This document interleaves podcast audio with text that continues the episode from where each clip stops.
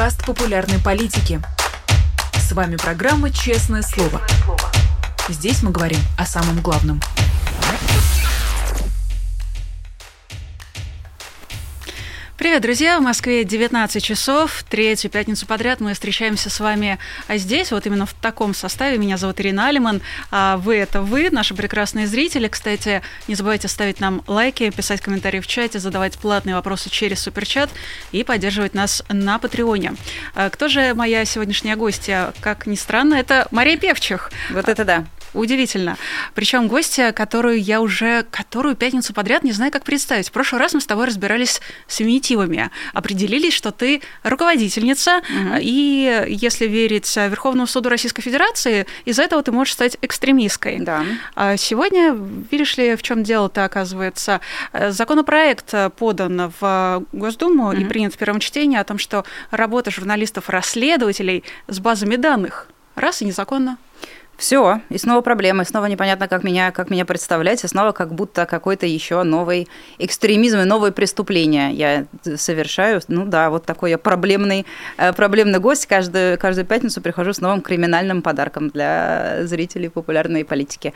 Ну, слушай, как бы, а серьезно комментировать э, этот закон как-то даже я и не могу, потому что ну, слушай, вот они придумали эту тему, что э, нельзя журналистам работать с базами данных, вот этими со всеми пробивами, слитыми там данными, телеграм-каналами, утечками, вот всем-всем, что там доступно любому человеку, по, а, по, у которого там есть несколько сотен рублей на, на этот сервис, там, в том же самом Телеграме. А теперь это незаконно, это будет теперь как бы незаконно, как там отдельно наказываться, в первом чтении только принято, но, конечно, будет принято окончательно. Ну, такой специальный закон, нацеленный против журналистов-расследователей, прицельно, вот специально, ну, как бы соблюдать мы его, конечно же, не будем, будем расследовать так, как расследовали. Эм, это, я много раз уже говорила в эфире, это такая другая сторона путинской коррупции. Да? То есть это достаточно законное развитие событий. Чем больше они закрывают э, реестров, закрывают э, источников данных для журналистских расследований, тем больше их открывается в других местах. И это только так и может работать. И чем они сейчас закрыли да, Росреестр, больше не публикуют декларации, там кучу других каких-то сервисов, там налоговых, других закрыли, вытирают э, данные из, из э, реестра юридических лиц, да, там теперь нельзя посмотреть смотреть, кому принадлежит такая фирма, другая фирма, потому что она либо под санкциями, либо, под, либо принадлежит какой-нибудь жене или кому-то еще. Ну, в общем, как бы чем больше они давят с одной стороны, тем больше воздух выходит в другом месте, тем больше появляется всяких сервисов этих по пробиву, по,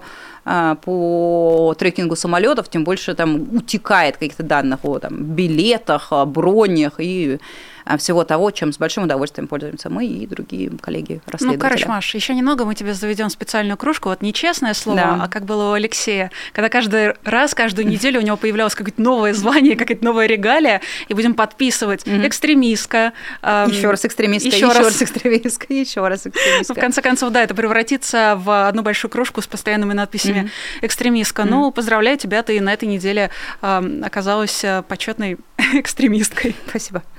А с чем еще могу поздравить? Ну, например, кандидата в кандидаты в президенты Бориса Надеждина. Да. Так это с тем, что он собрал уже, ну что, почти 200 тысяч подписей.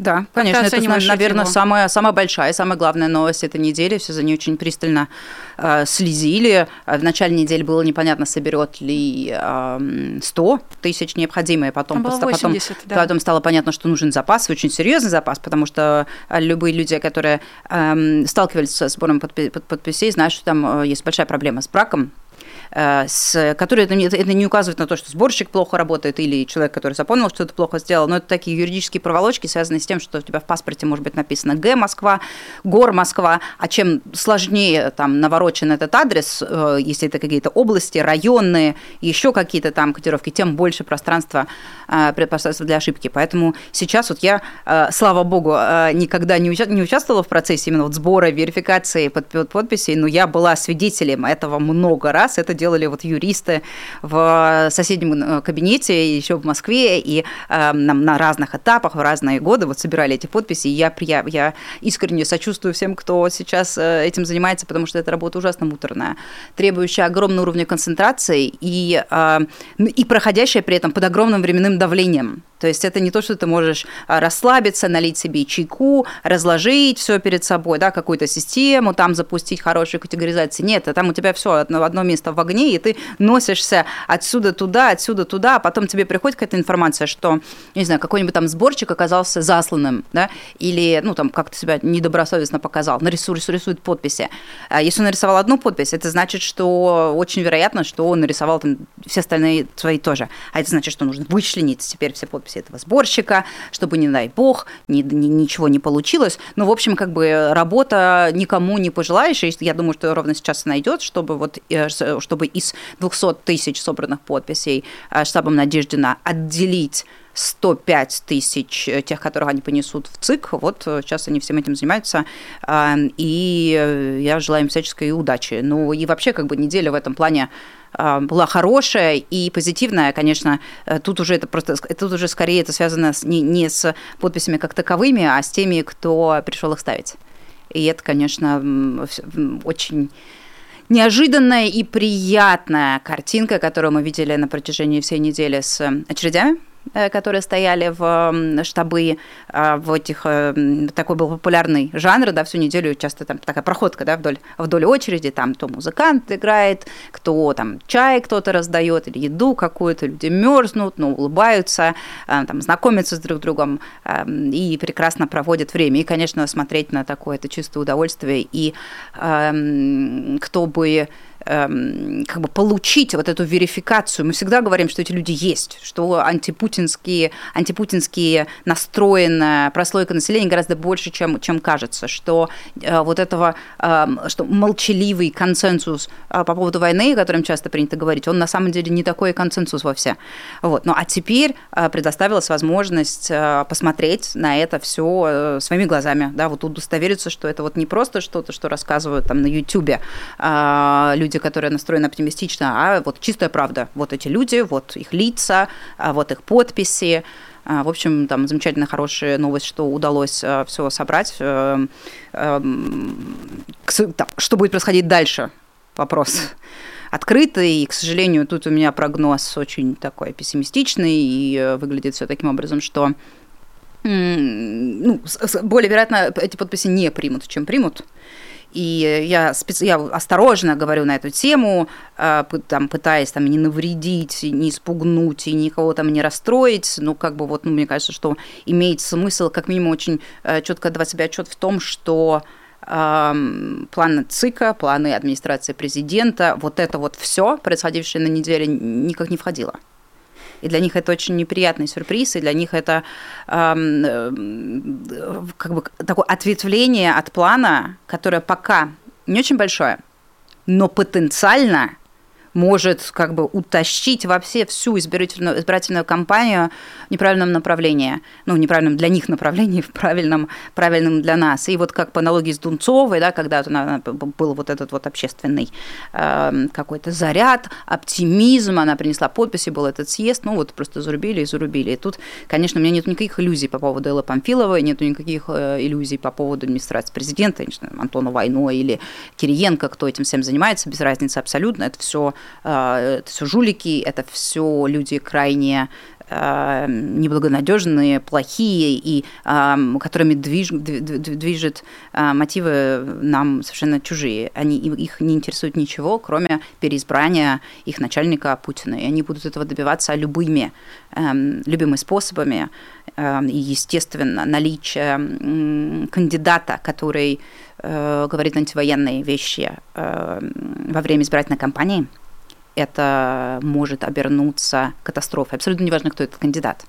Вот любой кандидат, которому можно вот, ну, достаточно объективно вот повесить этот ярлык, что вот он антивоенный, эм, это все, это, это, это, это, это, это может все закончиться для них э, очень печально. Они, конечно, тоже э, жулики со стажем, с опытом, они это все прекрасно понимают, и я боюсь, что вот мы услышим на следующей неделе Эллу Александровну, которая будет, э, которая там вытянет на большой этот экран, включит там несколько некачественных подписей или еще что-нибудь такое, или выдумает какой-нибудь новый там новый повод, типа там какой-нибудь иностранный агент подписался или не, еще. Вы слишком такое. молоды для этого. Да, а в конце У она скажет... вся жизнь впереди. В конце она скажет, ну, наверное, все-таки Борис Надеждин, она не дерзнет сказать, что он слишком молод для этого. Я подозреваю, что они ровесники, наверное.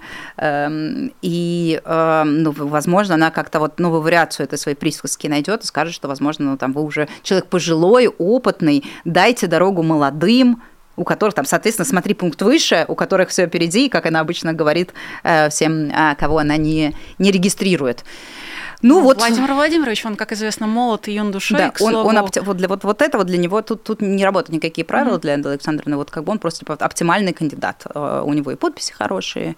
Да-да, к слову, в начале недели же как раз стало известно, что представители его штаба принесли 25, по-моему, коробок mm-hmm. подписей. Да. Ну, не будем задаваться вопросом о том, откуда они их взяли, но помимо этого кандидата есть и другие. Бабурин, например, да, тоже, тоже собрал сдал, да. 110 тысяч mm-hmm. подписей. А наш любимый, ну, мне он просто mm-hmm. мил, в кавычках, конечно же, масон всея Руси mm-hmm. Андрей Богданов тоже 100 тысяч подписей собрал. Да, видео у него тоже было шикарное, я думаю, наши зрители на популярной политике видели его. А мы не видели ни одной очереди, ни за того, mm-hmm. ни за другого, ни за третьего. Да, да. Ну, как бы, а, и, и там, там еще потом смотрели журналисты дальше, не то, что очереди не видели. Бабурин, по-моему, типа, даже не публиковал адреса своих штабов.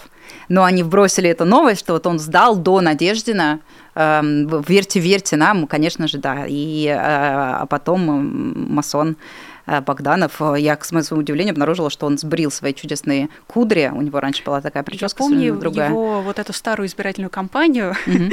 я была в сознательном возрасте для того, чтобы запомнить эти его черные кудри. Mm-hmm. Вот, и теперь Сейчас он без них, конечно, да. весь свой шарм растерял. Ну вот теперь не изберут его. Раньше прям вот прям mm-hmm. вот почти-почти, да. А теперь э, теперь, на, раньше. теперь теперь, наверное, нет.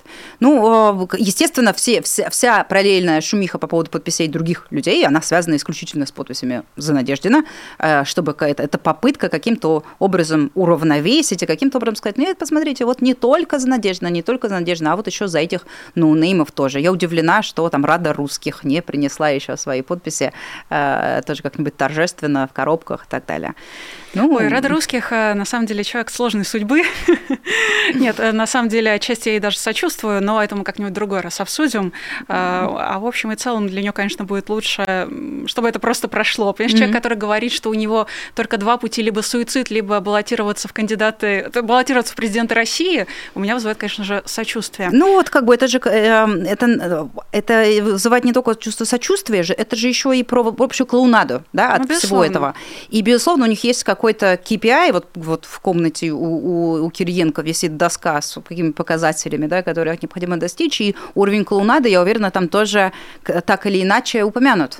Э, потому, ну, иначе иначе зачем бы, такое количество откровенного, там, откровенно, не то что неизбираемых, там, откровенно, ну, то есть несерьезных э, кандидатов. Вот они будут э, на фу, потому что только на фоне них э, Путин может выглядеть солидным, респектабельным и кандидатом, за которого там имеет смысл проголосовать, потому что ну не за них же вот. Ну, наверное, в такой роль Надеждина изначально, мне почему-то кажется, была ровно такой, а потом просто все, судя по всему, вышло из-под контроля. Я думаю, что изначально Надеждина допустили ну, до этого этапа, а, потому что ожидали, что он будет играть ту же самую роль, которую он играл десятилетиями на федеральных каналах. Да, вот на всех этих э, от, отвратительных ток-шоу, там на НТВ они мальчик бывают. Лебедья. Да, на НТВ, да, на, на России, вот где приходит э, такой карикатурный либерал, или карикатурный американец, или иностранец, или еще кто-то, да, и его, он э, говорит э, такие нарочито либеральные вещи, очень э, абсурдные часто, очень э, неуместные часто, и действительно как бы создается ощущение, что что ты несешь. И потом все по очереди закидывают его камнями. И создается общее ощущение к концу этой передачи, что вот, ну, действительно, да, вот был либерал, вот, вот это все, что он сказал, ну, слабо, слабо-слабо. И э, какие-то люди, э, к сожалению, на протяжении больше, чем там десятилетия э, соглашались играть роль таких либералов э, по телевизору, вот в том числе Борис Надеждин. Бог знает, зачем он это сделал, не знаю. Ну, то есть у меня...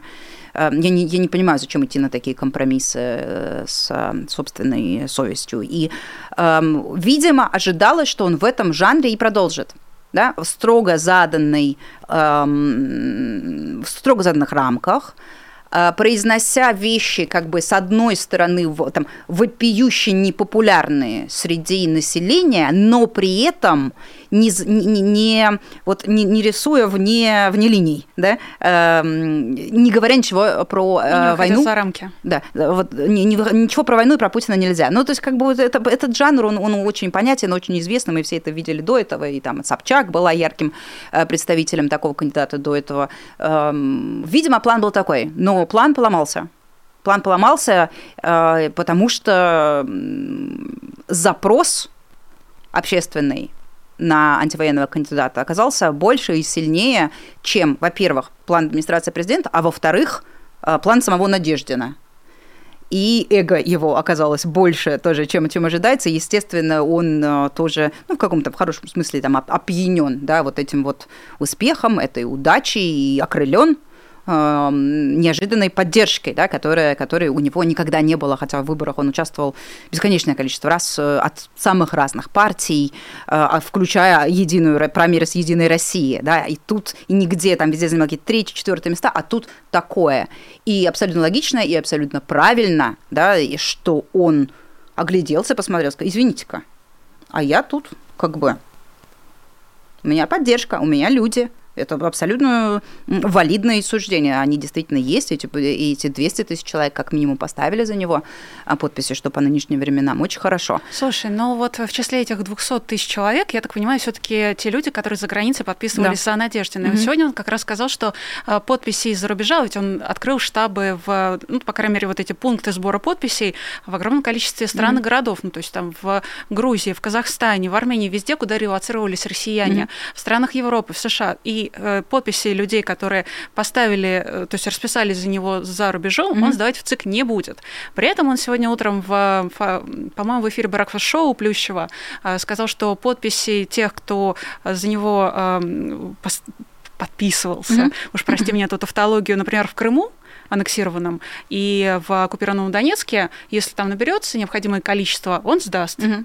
Как mm-hmm. ты это оцениваешь? Ну, я, я думаю, что я понимаю эмоцию, что, возможно, было э, там, неприятно тем людям, которые организовывали э, этот сбор подписей за границами там, в разных местах, в, от, там, от Белиси до каких-то удаленных мест э, в США. Э, наверное, им не супер приятно от мысли того, что они фактически эту работу делали зря. Но а, если вдруг кто-то сейчас смотрит э, эту передачу тоже, я абсолютно искренне говорю, что вы делали эту работу не зря. И, возможно, штабу Надежды имело смысл предупредить хотя бы организаторов, что, ребят, ну вот, возможно, эти подписи не пойдут а, в дело, не пойдут в ЦИК, не, не, не лягут. Но, тем не менее, все равно важно познакомиться, там как-то организоваться, увидеть друг друга, пожать друг другу руки. Ну вот, как бы это такая вещь для диаспоры очень важная. А, возможно, тогда бы разочарования, разочарования такого не было, которое там сегодня где-то здесь и там, я читаю. Но тоже мне кажется, что это не конец света. Люди понимают, люди умные, сообразительные. Действительно, от подачи э, подписей с данных э, за границей, может быть там какой-то затык, и ЦИК может это использовать как э, повод отказать э, Надеждину. Естественно, там то же самое касается подписей от, ну, вот, от иностранных агентов, экстремистов и прочих моих коллег. Эм, тоже как бы да, слабое место, и эм, законодательство это новое про иностранные агенты и иноагентов и их участие в выборе. И практики применительно еще нету. Поэтому не очень мы понимаем, что они могут извернуть закон таким образом, что там прям листами выбрасывать, пачками выбрасывать э, подписи там и собранные за границу, и полученные от иностранных агентов, и полученные там каким-то образом от, от людей, связанных с экстремистской организацией или с нежелательной организацией. Ну, вот это, это закон, который они сами писали для себя, для того, для ровно для таких ситуаций чтобы мочь снимать кандидатов выборов. Ну, наивно и странно ожидать, что они им не будут пользоваться. Конечно, будут. Ну вот штаб Надеждина принял решение не рисковать. Наверное, это решение правильное. Ну вот единственное, что, как я уже сказала, ну, наверное, этически э, и морально было бы правильно там, не знаю, вначале как-то намекнуть на это, сказать просто, чтобы люди э, не разочаровывались. Ну, а я призываю никого не разочаровываться. Вот, ну, чем, чем не повод хотя бы там познакомиться всем, сходить э, в, этот, в, одно, в, одно, в одно место, в одно помещение, там, поподписывать эти бумаги, посмотреть на людей людей вокруг и понять, что ты не один. Ну, в конце концов, чем не коллективное действие, чем да. не горизонтальные связи. Мне mm-hmm. в чате пишут, что а, в Донецке военное положение, и да, действительно, Надеждин об этом сказал, а в Крыму не собирали, но mm-hmm. а, скажу, что сам Надеждин а, в эфире Бракфаст-шоу говорил о том, что люди с пропиской в Крыму приходили и давали подписи. И, соответственно, если этих подписей наберется достаточное количество, то есть они приезжали в какие-то соседние регионы, то он их и подаст. Но в Донецке он сказал, вряд ли сдадим, а крымские и севастопольские, что ж не сдать-то? Это вот прямая цитата. Кстати, я, Маш... вот, вот, Ир, серьезно, как бы я бы сейчас всем советовала игнорировать все, что говорит Надеждин по, по сути, Вообще? по политике, да, э, по политике, по планам, по тому, что он и как будет делать, по его взглядам, все равно все останутся неудовлетворенными. Все равно с каждого фланга будут, будет огромное количество претензий и, и не беспочвенных. Достаточно просто открыть Википедию Надеждина, чтобы понять, э, в чем проблема. Да, я осознанно специально не хочу это обсуждать в эфире, сходите, почитайте. Но это не важно. Это абсолютно не важно. Это может быть кто угодно, какой угодно человек, с какой угодно позиции. Если он занимает э, позицию антипутинскую, если он добросовестно ведет свою кампанию, а Надежда ведет сейчас, по крайней мере, свою кампанию добросовестно, если он э, хотя бы заявляет, что хочет победить Путина, да, а не как и другие кандидаты говорят, ну, я же не идиот, да, зачем мне, э, зачем мне это все, то это как бы достаточно как, как, как говорит Тиньков, сомнительно, но окей. Okay. Okay. Да, вот. Ну, вот это, это, это не про личность, это не про программу сейчас и не про что-либо другое. Это про символ. Борис Надеждин – это просто ходячий символ антивоенный. Это подписи против войны, это подписи против Путина, а не за кого-то а не за кого-то конкретного. Поэтому э, предлагаю на время просто вот как, помнить, что все эти вопросы существуют, но временно на них не обращать э, не обращать внимания. Да, у нас там по похожему принципу устроено умное голосование, которым мы сколько лет вот уже, э, с которым мы топим уже такое количество лет. Зажмурил глаза, заткнул нос и э, делаешь действие оптимальное на эту минуту, чтобы навредить э, путинскому режиму, а со всем остальным потом разбираться. Маш, я тебя слушаю и диву даюсь, потому что все, что я читаю в комментариях, оно прям противоположно тому, что ты сейчас говоришь. Я просто для примера в понедельник выпустила ролик э, о том, как очереди стоят за, за Бориса да, Надеждина. Да, да. Э, спасибо. Надеюсь, ты поставила лайк, потому что лайки нам нужны, и вот этому эфиру, кстати, тоже. Э, выпустила ролик, э, так мне в комментариях примерно каждый третий писал, ФБК не поддерживает Надеждина. Почему вы не поддерживаете Надеждина? Когда вы поддержите Надеждина? Почему вы не обращаете внимание на Надеждина. Кац вас призывает поддержать Надеждину. Почему вы этого не делаете?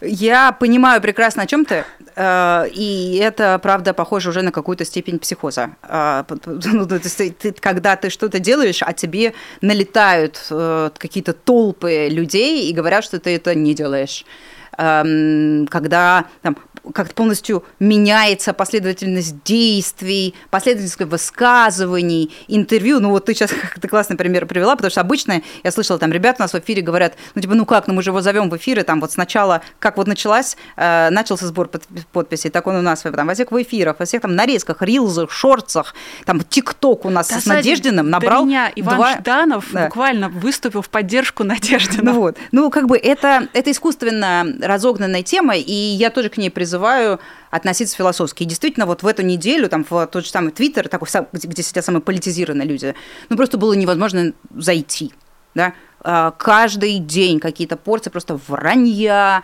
манипуляций, а, коллективных набегов на ФБК, вот которые как раз ты упомянула, Каца, вот которые он организовывает, и вот считает, что вот так вот надо обязательно а, надавить сейчас на ФБК, чтобы они делали то, что они и так делают.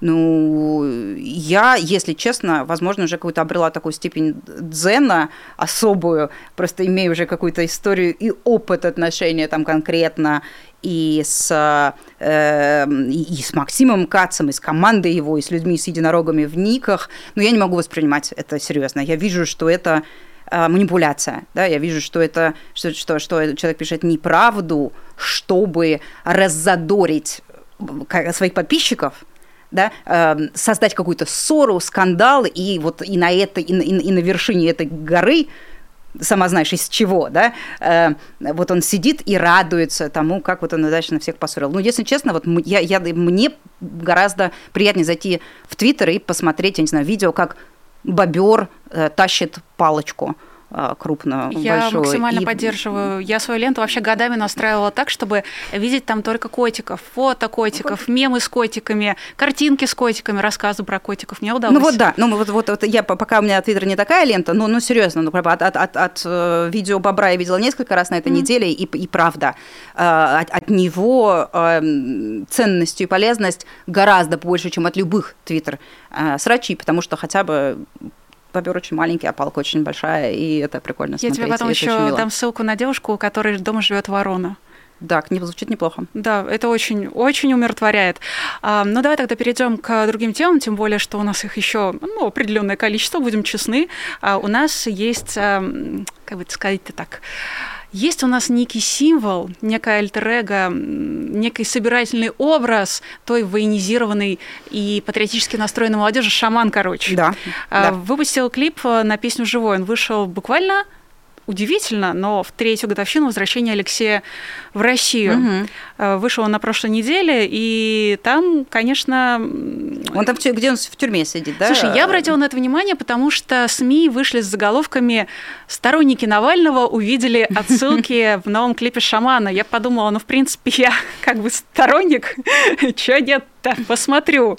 И, э, так сказать, э, углубилась. Угу. Как ты вот это все воспринимаешь? Увидела ты там отсылки, нет? Я клип посмотрела, бедно, песня мне не понравилась. Угу. Я не знаю, если можно такими категориями оперировать по поводу ну, конечно. шамана. Но вот, Почему нет? Ну, тут как бы, если вот в этих всяких песнях, там, «Я русский», «Кровь от отца», вот это вот все, я вижу хотя бы как бы схему, по которой она работает, там все от слов до мелодики, да, то песня вот про живого мне как-то совершенно не понравилась, но, конечно, я соглашусь с э, комментаторами на тему того, что, конечно, это, конечно, это отсылка к Навальному, конечно, невозможно выпустить э, такой клип, такую песню ровно в годовщину, и, конечно, в этом не стоит видеть ничего хорошего.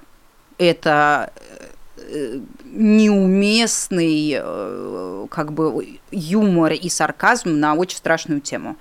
Э, мне кажется, это связано с тем, что он понимал, его продюсеры да, понимали, что вот через дни, на следующей неделе, по- по-моему, вышло вот перед выходными, да, клип или на выходных, а вот буквально через несколько дней. Ну, там э, прям 17 или 18 января да. вышел, то есть ровно в годовщину. Вот. А потом э, Пушаман ходил забирать свое удостоверение доверенного лица и Путина. И там была фотосессия, и опять вот он в своей Гитлер, в своем Гитлер-Югенде полном стоит с удостоверением на, там, вот на всех этих партийных символах и всем прочем, там в штабе Путина. Я, конечно, думаю, что вот эти два события – это на самом деле одно. И они таким вот странным образом э, создают вокруг себя ажиотаж. Ведь обсуждали же, да, про Навального эта песня или не про Навального. А, а вот а подмигивает ли нам шаман или не подмигивает? Мне кажется, что абсолютно все равно, подмигивает он, не подмигивает, его подмигивание можно смело засунуть в одно место. То есть, как бы это неинтересно, не прикольно, не классно. А, ты можешь написать 100 тысяч песен, песен про политических заключенных, про каждого длинную, с клипом и так далее, но это никаким образом не отменит и не компенсирует то, что ты становишься а, доверенным лицом Путина, или то, что ты там зигуешь и ходишь там, вот делаешь какие-то аллюзии к нацистской Германии, проводишь параллели и так далее, и так далее, и так далее. Э, как бы, простите, спасибо, но нет, да, вот тебе, тебе принесли, когда что комплимент от повара принесли в ресторане, а там вот, ну, не то, что ты хочешь, ну, нет, э, не стоит покупаться на эти дешевые трюки продюсеров шамана, которые потом будут говорить, а мы вам, а мы вам подмигивали всю дорогу. Ну, спасибо я большое. Не видела, простите.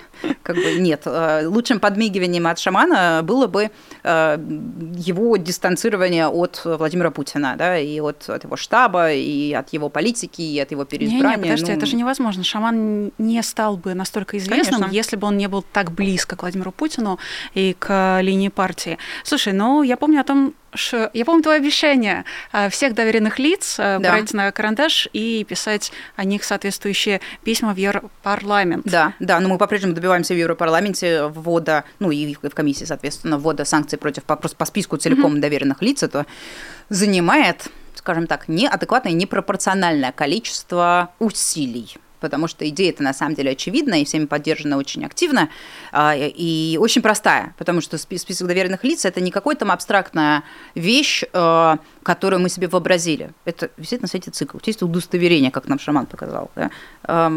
Бери да вноси. Э, но как бы это все вот, ну, занимает время, ну, ждем, вот ждем, уговариваем и так далее. Ну, конечно, там шаман, э, безусловно, и все другие э, доверенные лица там должны быть. И вот я сейчас еще вспомнила, про шамана говорили, чуть не забыла. Это же неделя еще славится тем, что на этой неделе Алексей Навальный узнал о существовании шамана. Это никак не связано с песней, посвященной ему. Но он пишет, э, он действительно, у него в понедельник вышел пост, э, и в письме он пишет, что буквально с первого дня, как его привезли на Ямал, э, ему в 5 утра после команды «Подъем», mm-hmm. после гимна России включают «Я русский». Mm-hmm. И вот он буквально пишет в своем посте о том, что это, конечно, удивительно, как человека, которого годами полоскали в СМИ за то, что ходил на русские mm-hmm. марши, пытаются перевоспитать песней «Я русский». Да, да. Он ну, вот и... вынужден делать зарядку под это. Ну, вот речи Путина, мы, у нас теперь пополнился каталог пыток, да, то есть раньше его пытали как, как реч, реч, речью конкретно какой-то Путина, по-моему, посланник Совета Федерации, эм, а, а теперь его пытают э, шаманом песни «Я русский». Ну, наверное, лучше, наверное, лучше, чем послание к Федеральному собранию, да, но все равно, все равно еще плохо. Эм, но пытки, в принципе, не окей.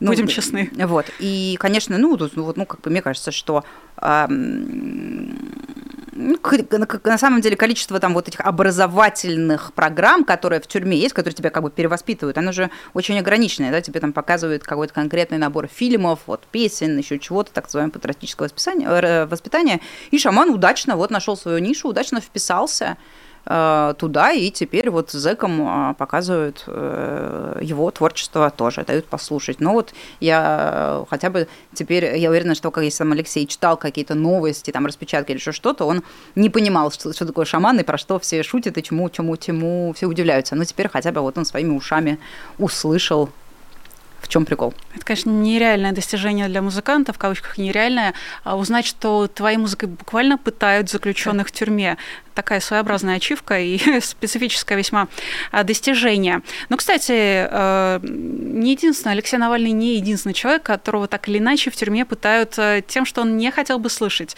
Я так мягко намекаю на Гиркина Стрелкова, который mm-hmm. пожаловался, когда еще сидел в изоляторе в Лефортово, а, пожаловался на то, что ему включают Владимира Соловьева, и его нельзя выключить, и более того, нельзя звук убавить. Он вынужден слушать Владимира Соловьева, как тот ругается на, значит, на своих сотрудников, сотрудников, а как тот ругается на всех остальных, как он ругается на камеру, как он ругается, короче, как он ругается в принципе. Mm-hmm. Ну и Геркину Стрелкову, да, между строк скажу, дали 4 года. Да, да, ему дали 4 года, совершенно не за то, за что ему должны были дать 4 года, а точнее гораздо больше. Эм, смешно, конечно, пытаются Соловьевым тоже. Эм, я не удивлена, это действительно похоже на пытку. Я единственное, что сейчас вот задумалась, пока ты говорила, надо будет спрятать этот эфир от ребят э, вот э, в нашем офисе, работа которых – смотреть э, федеральное телевидение, да, и выбирать там сюжеты для зомбоящика, Чепелина. Ребята. Надо обязательно спрятать эти двое. Если мы можем как-то, я не Ребята, знаю, если вы это видите, выключите. Да, вот как бы это, это надо обязательно спрятать от них, потому что когда они соединят одно и другое, что в местах лишения свободы пытают тем, что мы их просим делать по mm-hmm. работе, я боюсь, мы их лишимся. У нас, у нас начнутся проблемы, в том числе юридические. Э, и, да, и меня отправят э, в, в Гагу э, в то время, как туда должны отправить Стрелкова. Вот так я ну, вообще, мастерски да. вернулась к теме. Да, Стрелкова дали 4 года, удивительно мало, дали за призывы к экстремизму. Эта часть его преследования, безусловно, политически мотивированная, и Владимир Путин просто испугался эм, волнений в среди э, людей, которые поддерживают Стрелкова, их казалось очень много, испугался он зря, никаких волнений не было, никакой поддержки нету, э, все вот этот там сколько миллион человек, которые читал его в Телеграме, ну вот они так и остались э, читать его в Телеграме. Игорь Стрелков-Гиркин, военный преступник, человек ответственный за убийство 300 с лишним человек в Боинге малазийском MH17 над территорией Донецкой области. человек, как, по собственным словам которого не началась бы война а, в, на востоке Украины. Ну вот он в газете «Завтра» в 2014 там так и сказал, а, спусковой крючок Спусковой? войны нажал я. Да, да. Ну так. вот, как бы за это его и надо судить. За это его осудили, собственно говоря, в а, Нидерландах. Понятно, что его не выдают. Вот сейчас он сидит в России за какое-то дело по экстремизму. Ну, то есть я знаю, что существует мнение что вот он в сухом остатке-то он сидит и сидит, ну, может и так, как бы, но я бы все равно предпочла все-таки, чтобы он сидел за Э, то, что он совершал, а не за то, что он сказал, что Путин, Путин плохой президент, и Путину э, пора идти. Потому что Путин плохой президент, и Путину пора идти, это правда. А вот то, что он совершал на Украине, это, простите, что он совершал в Украине, это ужасные военные преступления. Ну, то есть на его руках кровь десятков, может, сотен, сотен тысяч у и украинцев, и россиян, и всех, кто так или иначе был вовлечен в, этот, в, в, в эту а, войну, вот в широком смысле слова, с 2014 года. И это все не прекращается. И как бы его преступление изначально, оно продолжается и продолжается и продолжается. А, поэтому я желаю ему честного и справедливого суда ровно по тем преступлениям, которые он совершил. Слушай, Маш, но его и в России, на самом деле, есть за что судить. Он еще в конце 90-х он был штатным сотрудником ФСБ, угу. там, офицером или кем он там был. А, но суть в том, что он воевал во Второй Чеченской войне, и а, мемориал, правозащитный центр мемориал еще в начале нулевых вместе с Пашей Каныгиным, кстати, писал о том, что есть как минимум несколько эпизодов насильственных исчезновений, похищений, то есть людей, угу. в которых задействован был Стрелков. Угу. И причем там какие-то очень тяжелые истории про то, что не только люди исчезали, но и родственники исчезнувших вот этих похищенных людей, они становились террористами-смертниками. Мы как раз а, вчера, я расскажу нашим зрителям, с Павлом Каныгином, а, который как раз был военным корреспондентом и отлично знает историю Геркина Стрелкова, если вам интересно, приобщитесь а, к нашему видео. Оно как раз вышло на популярной политике. Называется оно «Путь Стрелкова от войны до тюрьмы». Вот там как раз можно кратко с его биографией ознакомиться. Еще одно громкое, один громкий приговор был на этой неделе а, приговорили Дарью Трепову, я напомню, ее обвиняют в убийстве Зета военкора Владлена Татарского. Дарье Треповой через неделю исполнится 27 лет, и вот ровно столько, 27 лет, самый жесткий приговор женщине в современной России ей вынесут. Mm-hmm. Да, безумие, абсолютно. Я, я, ну, я читала материалы из этого дела, ну, как освещали журналисты mm-hmm. это дело, конечно, э, и, и даже понимая контекст, когда я в, это, в этих материалах увидела цифру 27, я очень-очень удивилась. И, э, ну, во-первых, это незаконно. И это большой такой слон в комнате, который помимо этого гигантского срока, а, ее обвинили в терроризме, в котором ее юридически обвинить невозможно. Я там перечитала еще раз, что, что там вот, по показанию, что она говорила. Там посходила, спросила юристов, еще что-то. Я говорю, объясните мне, как, как ее могли обвинить в терроризме, если она не знала, что находится внутри этой э, статуэтки, что очевидно. Я говорю, нельзя. Дальше мы разбирались, что, ну, типа, в чем ее можно было обвинить. И на самом деле, я думаю, что немногие это осознают, но со строго юридической точки зрения, оставляя за скобками, да, что произошло с, э, с военкором военно-татарским, Владленом Татарским, Um, учитывая, что uh, доказано, что она не знала, что находится внутри, она не вела себя так, как будто знала, что, что внутри статуэтки находится бомба. Ну, потому что ты не сидишь рядом с бомбой, когда ты только что а, передал а, бомбу, да, там были какие-то еще показания, еще все это было. Ну, то есть это, это даже не тянет на предумышленное убийство. А, то есть, как бы, это самый жесткий вариант из, из законных. Там потенциально, если бы это был кто-то другой, если это была другая политическая конъюнктура, то ее бы срок ис- исчислялся ну, два года, ну, три года, ну, там четыре, что-то такое, а не 27, которые ей пришили за терроризм. Эм, точно в такой же логике на 27 лет, если бы эту посылку послали по почте, и она пришла бы домой, Владлену Татарскому, и взорвалась. Почтальону Тогда бы надо было сажать на 27 лет почтальона. Если бы эту, эту, посылку прислали с Яндекс э, такси, надо было сажать таксиста. Но это же, ну все же понимают интуитивно, что это неправильно. Что э, доставщик не равно террорист, и что если она не была в курсе того, а, что находится внутри этой посылки, она не была, да, она считала, что это прослушка, ее надо судить за то, что она согласилась принести прослушку другому человеку, тайно ее установить, да, и как что там, неприкосновенность частной жизни. Вот, вот типа это куда-то вот в ту сторону, а, а не в сторону терроризма. Эм, поэтому, конечно, шокирует, безусловно, такой, э, такой э, приговор 26-летней девушки, которая, соответственно, больше, чем она эм, жила, прожила вообще на этом свете, сейчас проведет а, в тюрьме, миллиард вопросов, соответственно, тем людям, которые использовали ее в темную, чтобы это ну, сделать. Роман Попков, например. Да, да, да. Роман Попков – это журналист бывший, который живет в Украине, который вот сейчас достаточно часто пишет по поводу того, что вот там моя подруга, там еще что-то, мы общались про политику. Вообще сначала он отрицал, что имеет какое-то отношение к этому, а теперь вроде как бы не отрицает и говорит, что это нормально и окей во время войны убивать своих оппонентов. Что ну, вот, вот этот вопрос можно долго и усердно обсуждать, сидеть с моральным камертоном и говорить, как бы если вот человек подонок, а, преступник – я сейчас там про Z военкора, да, занимается пропагандой, все, все, все, может ли его, там, его противник из Украины его убить в рамках, ну, то есть вот это вот здесь можно сидеть этически а, взвешивать, что, что допустимо на войне, а что недопустимо на войне, да, ну, для этого существуют отдельные военные трибуналы, военные судьи, судьи, суды и так далее.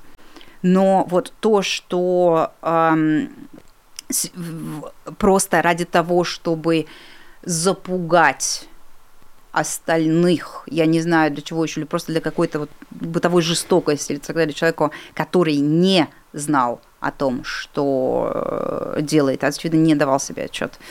Э, Ее вот просто так запихнули на 27 лет в тюрьму, это, конечно, это, конечно, очень плохо. И эм, юридически несостоятельно. Ну, то есть наш Владимир Путин легалист, он же обожает, да, когда все по закону. Так вот, вот это не по закону. Это ну, для сравнения, просто участницам банды амазонок, э, на счету которых более 40 убийств, э, дали по 24-25 лет. Да. Это на, ну, соответственно, 3, mm. 2-3 года меньше, чем дали да, да, и там рецидивы какие-нибудь есть, то есть не один убитый и так далее, и ну, плюс доказанная вина. У нее то не доказано, что, что, что она была в курсе. Террористке смертнице Зареме Мужаховой э, дали, Мужахоевой, прости, 20 лет. Угу. Ну, то есть э, настолько несопоставимые эти, э, во-первых, тяжесть э, по количеству убитых, да, mm-hmm. и, во-вторых, ну, не доказан мотив, и настолько несопоставимы сроки, да. это... Я думаю, если честно, что это какая-то вот манифестация очередная страха, только вот, ну, не страха, там, не, словно, не лично путинского, а вот ближайшего окружения. А, потому что уже, соответственно, несколько убийств было совершено именно а, людей, связанных либо вот с Z-пропагандой, либо ну, с просто пропагандой войны, и, соответственно, и Владимир Татарский, и Дарья Дугина. Да, было покушение на Захара Прилепина, который, по сути, суть, суть, суть то же самое, да, а, пропагандист войны. Маргарита Симонян, ее дачу, да, об, об, об, к ней подлетают непрерывно дроны и тоже очевидно что-то пытаются сделать. Она ходит с толпой из э, шести охранников, да, или из каких-то. Я думаю, что им очень страшно, что понятно, что будет следующий, следующий точно будет. Им очень страшно, что это будут они, потому что вот эти пропагандисты крупномасштабно, крупнокалиберные, типа Соловьева, они понимают, что они вот в максимальной группе риска, они наговорили такого и столько, что э, ни один там какой-нибудь засланный украинский шпион, которого там пошлют это все делать, не поведет бровью. Просто не поведет бровью э, перед тем, как что-то с ними сделать.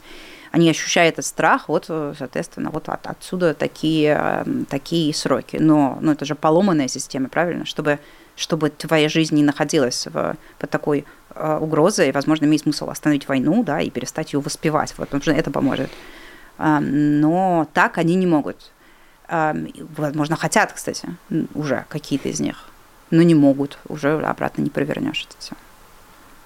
Мы с тобой встречаемся третью пятницу э, и общаемся в течение 55 минут. И у нас, э, помимо итогов недели, которые э, от недели к неделе бывают, надо сказать, самыми разными, есть э, традиционные рубрики. Так. Одна из них это «Зиганувшие звезды». Мгм. На этой неделе... Пополнение. Да, пополнение. Леонид Ермольник, ну хотя так себе пополнение, конечно. А, Так или иначе, Леонид Ермольник э, дал интервью агентству ТАСС.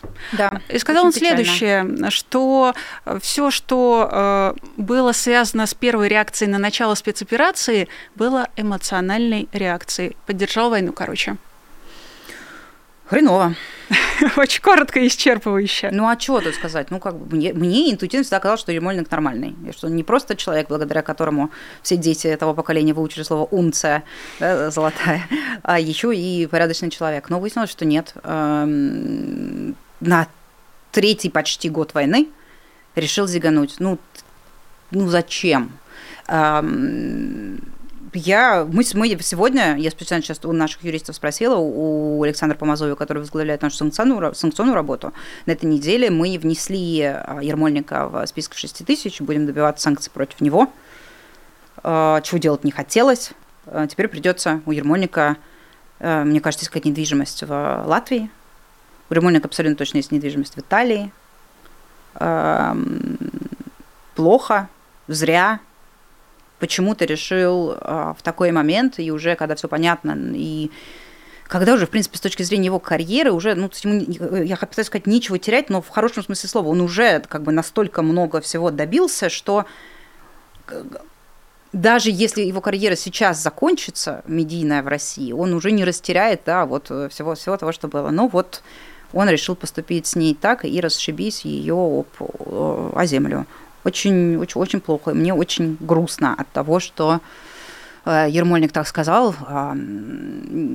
Если уж куда-то совсем закапываться, наверное, это вот какая-то вот такая защитная реакция психологическая, да, когда ты понимаешь, ну, прошло два года, у тебя было достаточно времени для рефлексии, для того, чтобы подумать, и ты и ты ищешь подсознательно какое-то объяснение и оправдание тому, что ты сделал, тому решению, которое ты когда-то принял, и тем решениям, которые приняли твои друзья, да, в которых ты, например, разочарован. Ну, вот это вот про уехавших, да, начало этого высказывания, оно что, оно примерно про что-то такое. Маш, ну это был не Вот первый раз, когда он зиганул. Серьезно? Да, он а, все школьные годы провел в а, Украине, во Львове, по-моему. И в 2014 году он а, давал интервью «Дождю». Мгм. Я процитирую пару абзацев, э, потому что это важно для, собственно, его портрета. А, Сегодня, сказал Ермольник в 2014 году, «а благодаря усилиям Владимира Путина и нашей заботе, нашим геополитическим интересам, если этот конфликт урегулируется, все равно через пять 70 лет он возникнет снова. Он таким образом предсказал непосредственно открытое российское вторжение. Это особые люди, которые там живут, говорит он про крымчан, и поэтому мое решение было бы простым. Если это поддержит референдумы тех областей, о которых мы говорим, я думаю, что Восточная Украина готова и хочет быть с Россией. Крым, я был бы счастлив, а, я бы исправил ошибку Хрущева, потому что это была какая-то барская, дурацкая игра, когда Крым был отдан Украине. Это все-таки исконно русские земли, говорит он в 2014 году, и им будет лучше, и нам поспокойнее. А Когда журналистка, кстати, это была Юлия Таратута, она брала у него интервью, а, спрашивает о том, а вообще это насколько по закону. А В 2014 году Ермолик ей отвечает следующее. Время такое, что Конституцию можно переделать за полтора часа. Ну что сделали? А, Ну, слушай, как бы есть, я даже, у меня, у меня сегодня какое-то настроение, видишь, благодушное, ну, как бы, ну, сказал и сказал, кто тогда чего не говорил. Важное есть водораздел. На аннексию Крыма, прости меня, пожалуйста, и западное сообщество, и вот этот вот коллективный Запад, все эти институции, европейские, американцы, тоже среагировали никак. И санкций толком не было, и последствий никаких не было. И Путина все продолжали жать руку и так далее. Но есть большая разница между 2014 2015 годом, несмотря на то, что незаконные события начали совершаться уже тогда, и тогда уже происходил ужас э, на Донбассе и на востоке Украины. Но все-таки в феврале 22 года началась полномасштабная война.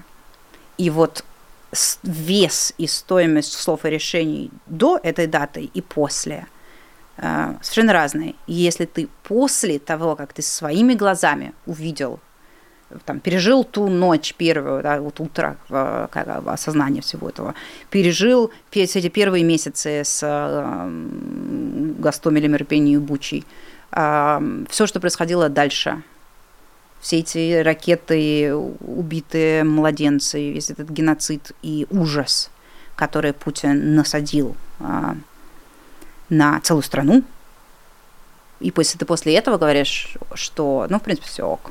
Ну, в принципе, все норм. Ну, то есть в пределах нормы. Надо было это... Те, кто уехал, поторопились. Ну, вот это, типа, вот это, вот, вот, у этого уже совершенно другой вес и другие последствия, мне кажется. Ну, оставим его один на один с его совестью. Вернемся мы к Путину. Он у нас едет по стране. Это mm-hmm. наша э, вторая, я думаю, классическая э, рубрика. Которая проваливается, Ир, каждую неделю. Уже вторую неделю подряд.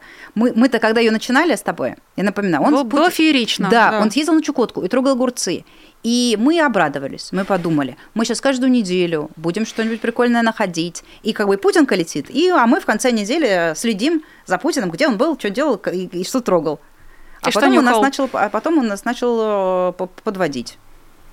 И в прошлую Здесь неделю вообще не понравился не Калининград? В этот раз Калининград. Нет, мне, я разочарована, я разочарована. Как бы я понимаю, окей, задумка, видимо, была такая. Я на Чукотке сначала, а потом ву, я на, в Калининграде, я объехал всю страну. Ну, то есть это немножко не так работает. С но... разницей в неделю. ну, это немножко не так работает, ну ладно.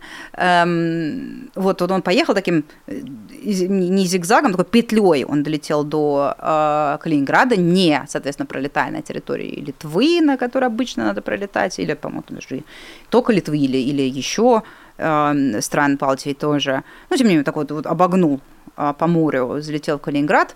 И когда, когда, когда это стало известно, я подумала, ну, наконец-то подъехал контент для нашей пятничной передачи с Ирой.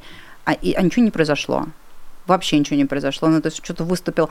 Это же, по идее, предвыборное турне. Должен же быть бдыдыщ, должен, должны же быть обещания, должны же быть, должна же быть компания, правильно? Ну, ну, нужны же э, громкие слова, э, будь то о будущем или о, о прошлом, или о настоящем, о целях, о взглядах вот о, о, о, о, всем том, что подразумевается во время, во время кампании, тем более человека, который уже и так 25 лет у власти.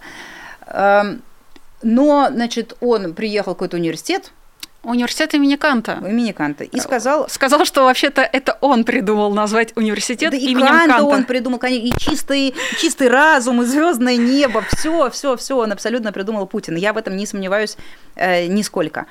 Э, значит, вот я проиграла какое-то видео, которое оттуда было где он сказал каким-то ребятам, которые задали ему вопрос в университете, что там надо рожать, надо там срочно рожать. Вы не понимаете, какое-то счастье родить.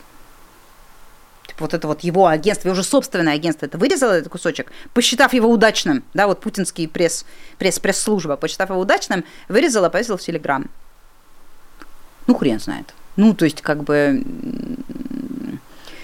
Это, возможно, мы просто с тобой неправильно поняли этот тур. И этот тур будет выглядеть как это, типа, вот мудр, типа мудрый дед, э, немного выпивший, да, ездит по, э, по, по праздника празднику и учит внуков, как, как жить. И учит, рассказывает им все, что вот он за свою долгую жизнь узнал. Вот, возможно, это будет выглядеть так, как путешествие мудреца, нежели чем как путешествие какого-то человека, который ведет активно кампанию и пытается понравиться там и еще что-то. Возможно, Путин уже не пытается, не хочет пытаться понравиться, а просто хочет сиять, да, сиять и сеять мудрость, знания, вот это вот все. Наверное, так. Ну, может быть, мы дадим ему еще один шанс. Может быть, к следующей пятнице он. Нам... Не, подожди, подожди, он сейчас в Питере.